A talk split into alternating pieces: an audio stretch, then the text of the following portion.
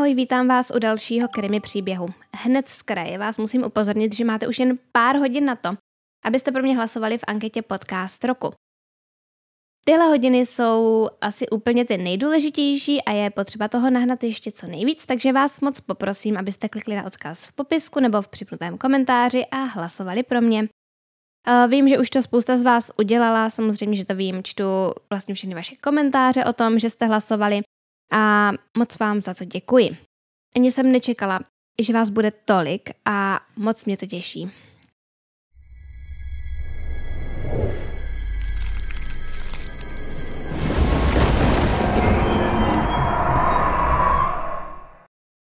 Dnes si řekneme o novinkách v případu Maddie McCann.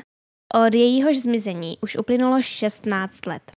Tehdy tříletá Maddie zmizela 3. května 2007 z apartmánu v prázdninovém středisku Praia da Luz v Portugalsku, kde byla na dovolené se svými rodiči. Více o tomto případu se dozvíte v minulých dílech, které najdete třeba i v mém seznamu playlistů. Dnes si povíme o novinkách ve vyšetřování, které souvisejí s hlavním podezřelým Christianem Brucknerem. A také uzavřeme příběh Julie Van Delt, která se domnívala, že právě ona je ztracenou médií.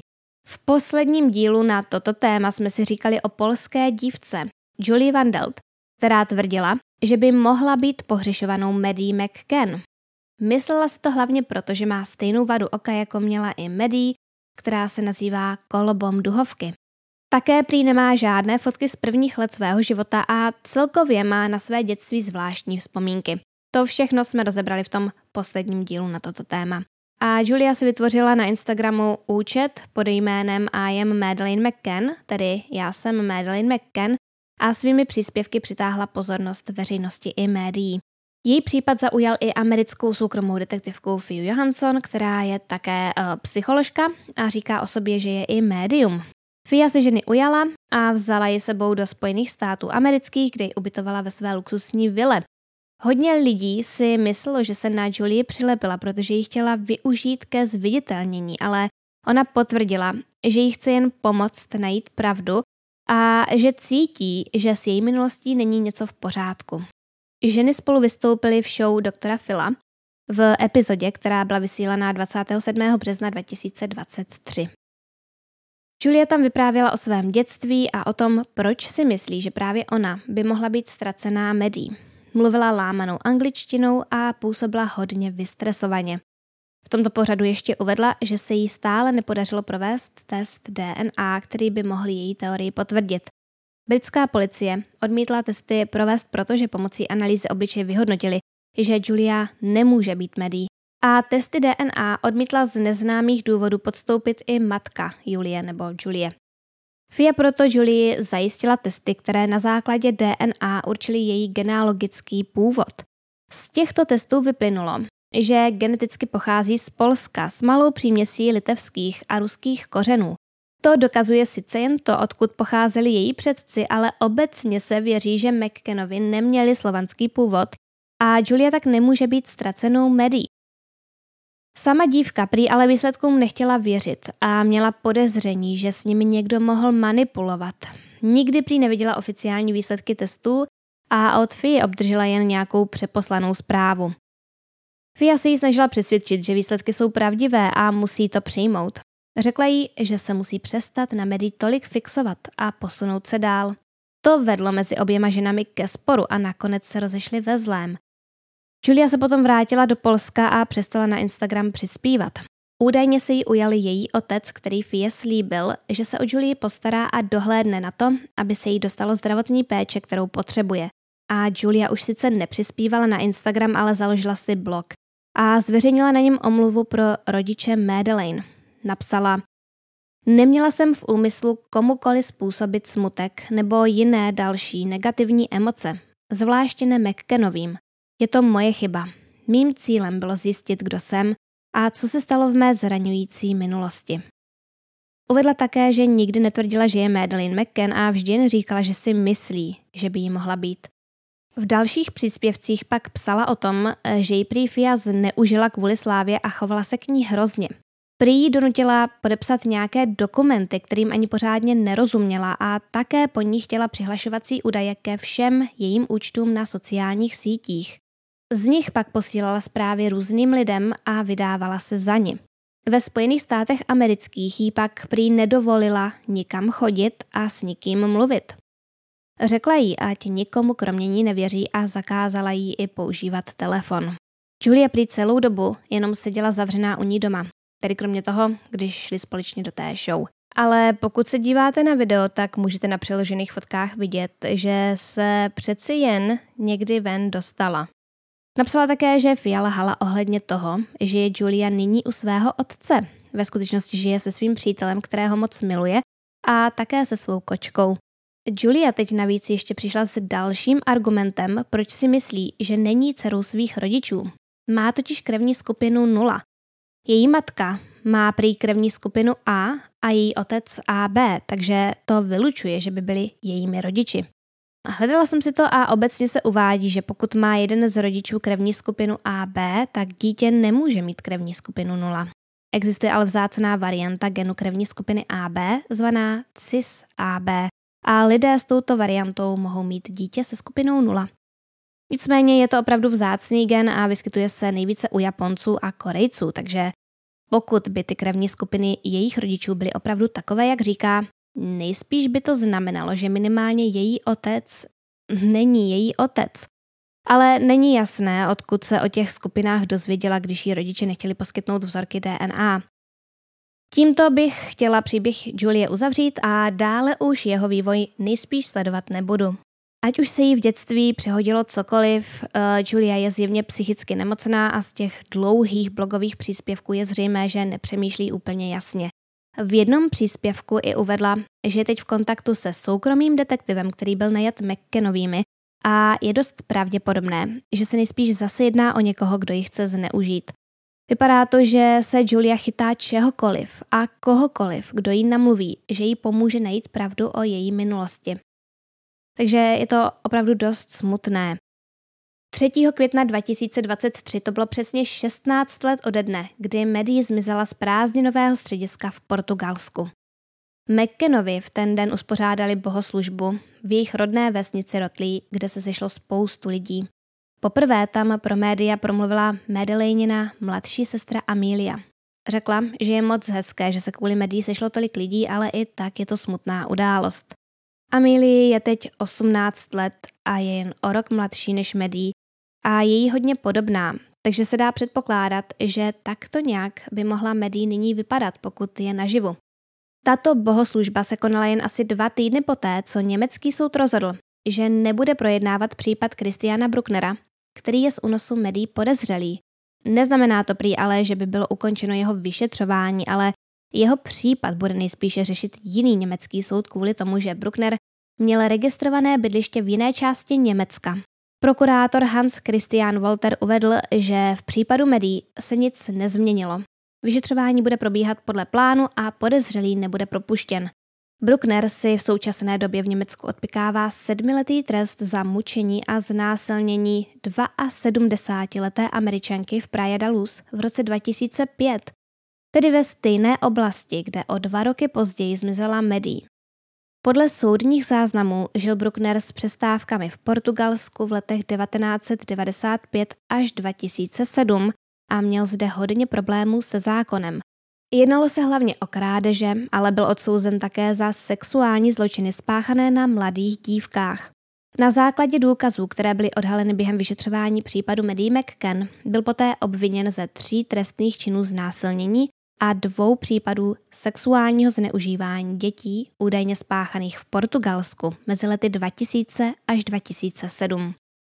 Přestože je Bruckner považován v případu médií za hlavního podezřelého, nebyl v souvislosti s ním zatím obviněn.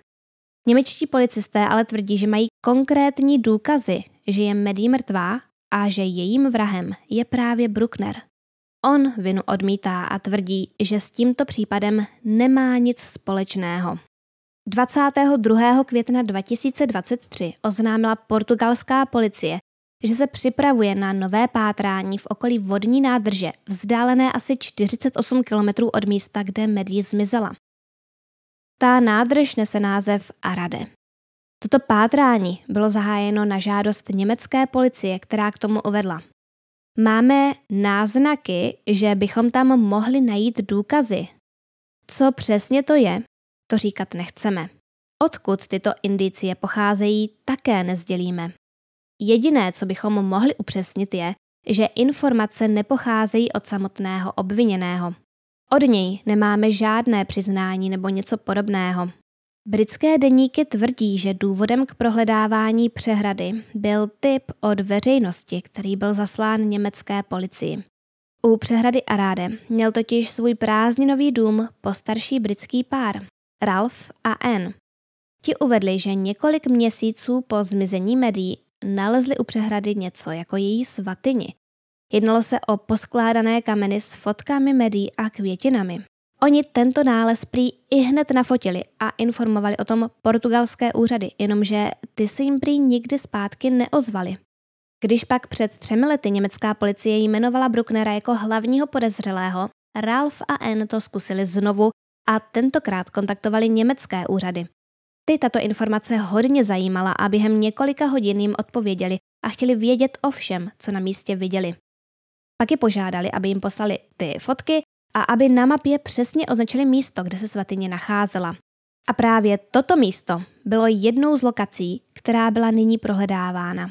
Dále se psalo o tom, že policii na místo přivedly fotky, které byly objeveny v Brucknerově tajném doupěti ve schátralé továrně v německé vesnici Neuwergesleben. Detektivové tam nalezli disky s více než 8 tisíci fotkami a videí, které znázorňovaly sexuální zneužívání dětí. Tyto disky byly schované v igelitové tašce a zakopané společně s tělem Brucknerova psa. Některé z těchto fotek byly údajně spojeny právě s přehradou, u které se teď pátralo. Bylo navíc známo, že Bruckner k přehradě často jezdil a místo označoval jako svůj malý ráj. Pravidelně poblíž parkoval se svou žlutobílou obytnou dodávkou a trávil tam víkendy a někdy i celý den. A to i v době, kdy zmizela Medí. Vytvořil si tam prý své soukromé tábořiště a přivezl si tam i starou židli a stůl. Často se chodil do přehrady koupat a nechával po sobě velké množství plechovek od piva. Podle svědků to byl prý také on, kdo u nádrže postavil obří kruh z kamenů, které kolem ní nazbíral. Prohledávání místa mělo původně policii zabrat dva dny, ale bylo prodlouženo a nakonec trvalo tři dny. Vyšetřovatelé se zaměřovali na čtyři konkrétní místa a byla prohledávána jak voda, tak i souš. Na místě byly přítomny týmy s policejními psy, potápěči a také těžká technika, pomocí které byly vykáceny rozsáhlé oblasti porostu. Na několika místech byla také odstraněna vrchní vrstva půdy a do země byly vykopány obří díry. Pátrání vedlo ke zhromáždění velkého množství materiálu a policisté z místa odváželi několik pytlů. Podle některých zdrojů byly nalezeny i nějaké relevantní stopy, ale jiné zdroje zase uvádí, že nebylo nalezeno nic skutečně významného. Takže vlastně zatím nic nevíme. Policie uvedla, že zajistili nějaké předměty a v následujících dnech a týdnech bude vyhodnoceno, zda souvisí s případem. Podle zdrojů několika britských i portugalských médií policisté na místě hledali Brucknerovu uh, zbraň a kameru. Tyto předměty by se na místě měly nacházet podle mužů jménem Manfred Seifert a Helge Bushing, kteří se s Brucknerem znali.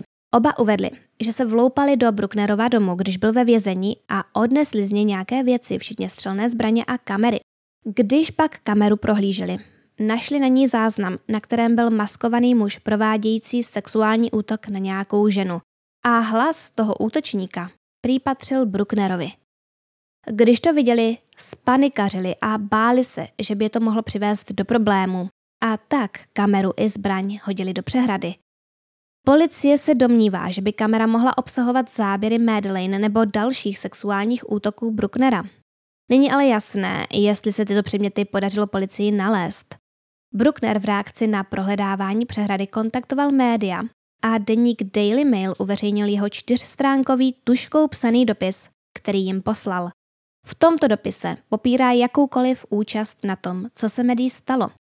Anglicky a úhledným písmem napsal Nikdo si nedokážete představit, jaké to je, když celý svět věří, že jste vrah dítěte a vy nejste. Už dávno mi řekli, že prokuratura uzavírá případ médií, protože neexistují ani ty nejmenší důkazy. Nikdy nebude soud. Prokurátoři nic veřejnosti neříkají, protože by museli předat spisy mým právníkům a ty obsahují mnoho materiálů, které potvrzují mou nevinu. Jsem si téměř jistý, že jiní lidé by v mé situaci pod tím tlakem, urážkami a výhruškami už dávno kapitulovali. Ale já ne, já jsem tvrdý, jako staré boty. Co ti nezabije, to tě posílí. Bradu nahoru, lepší časy se blíží. Tento čtyřstránkový dopis končí kresbou sedmi krásky, která má otrhané okvětní lístky a kolem ní jsou napsaná slova vinen, nevinen, vinen, nevinen a vedle toho je nápis Přichází jaro. Můžeme asi jen doufat, že se při prohledávání přehrady podařilo najít nějaké významné důkazy a konečně dojde k průlomu a k uzavření případu. Během let byla do hledání médií vložena spousta energie i financí a to ve třech zemích, tedy v Británii, Portugalsku i Německu. Jen samotná Británie investovala do vyšetřování více než 13 milionů liber a je otázka, jak dlouho ještě může být tento případ prioritou. Ozývají se totiž i kritici, kteří upozorňují na to, že jiným pohřešovaným dětem není věnovaná taková pozornost a jejich případy rozhodně nemají luxus tak enormního financování. No, ode mě je to pro dnešek všechno. Samozřejmě, že musím připomenout ten hlas v anketě. Um, všem vám opravdu moc děkuji za hlasy a budu moc ráda, pokud tomuto videu dáte like, budete odebírat můj kanál a tak dále. Pokud chcete, můžete mě sledovat na mém Instagramu nebo TikToku. Všechny potřebné odkazy najdete v popisku videa. Bude tam i odkaz na můj Patreon, kam přidávám bonusový obsah k příběhům, které tam zveřejňují dřív než na YouTube a bez reklam. Moc děkuji mým stávajícím patronům, jejichž jména právě teď běží na obrazovce a jmenovitě děkuji patronům, kterými jsou Tetrapirol 3000, Zuzka Blem, Nikouš, Maria Majka, Kateřina, Luisa, It's Barb Here, Žena bez jména, Romana, Mary 67, Veronika, Trtulka, MNMka, Erika B, Tomáš 2TV, Tibor, Marek Ma, Peťa, Lucie, Eva B, Evangeline Black, Tereza, Miranda, Miška, Sage, Denisa, Natalie, Evženie, Gigi, Markéta, Martin, Dagmara, Jitka, Kate von Hell, Mirka a Anna. Všem vám opravdu moc děkuji za zhlédnutí videa, za vaše lajky, hlasy a komentáře a budu se na vás těšit zase příště.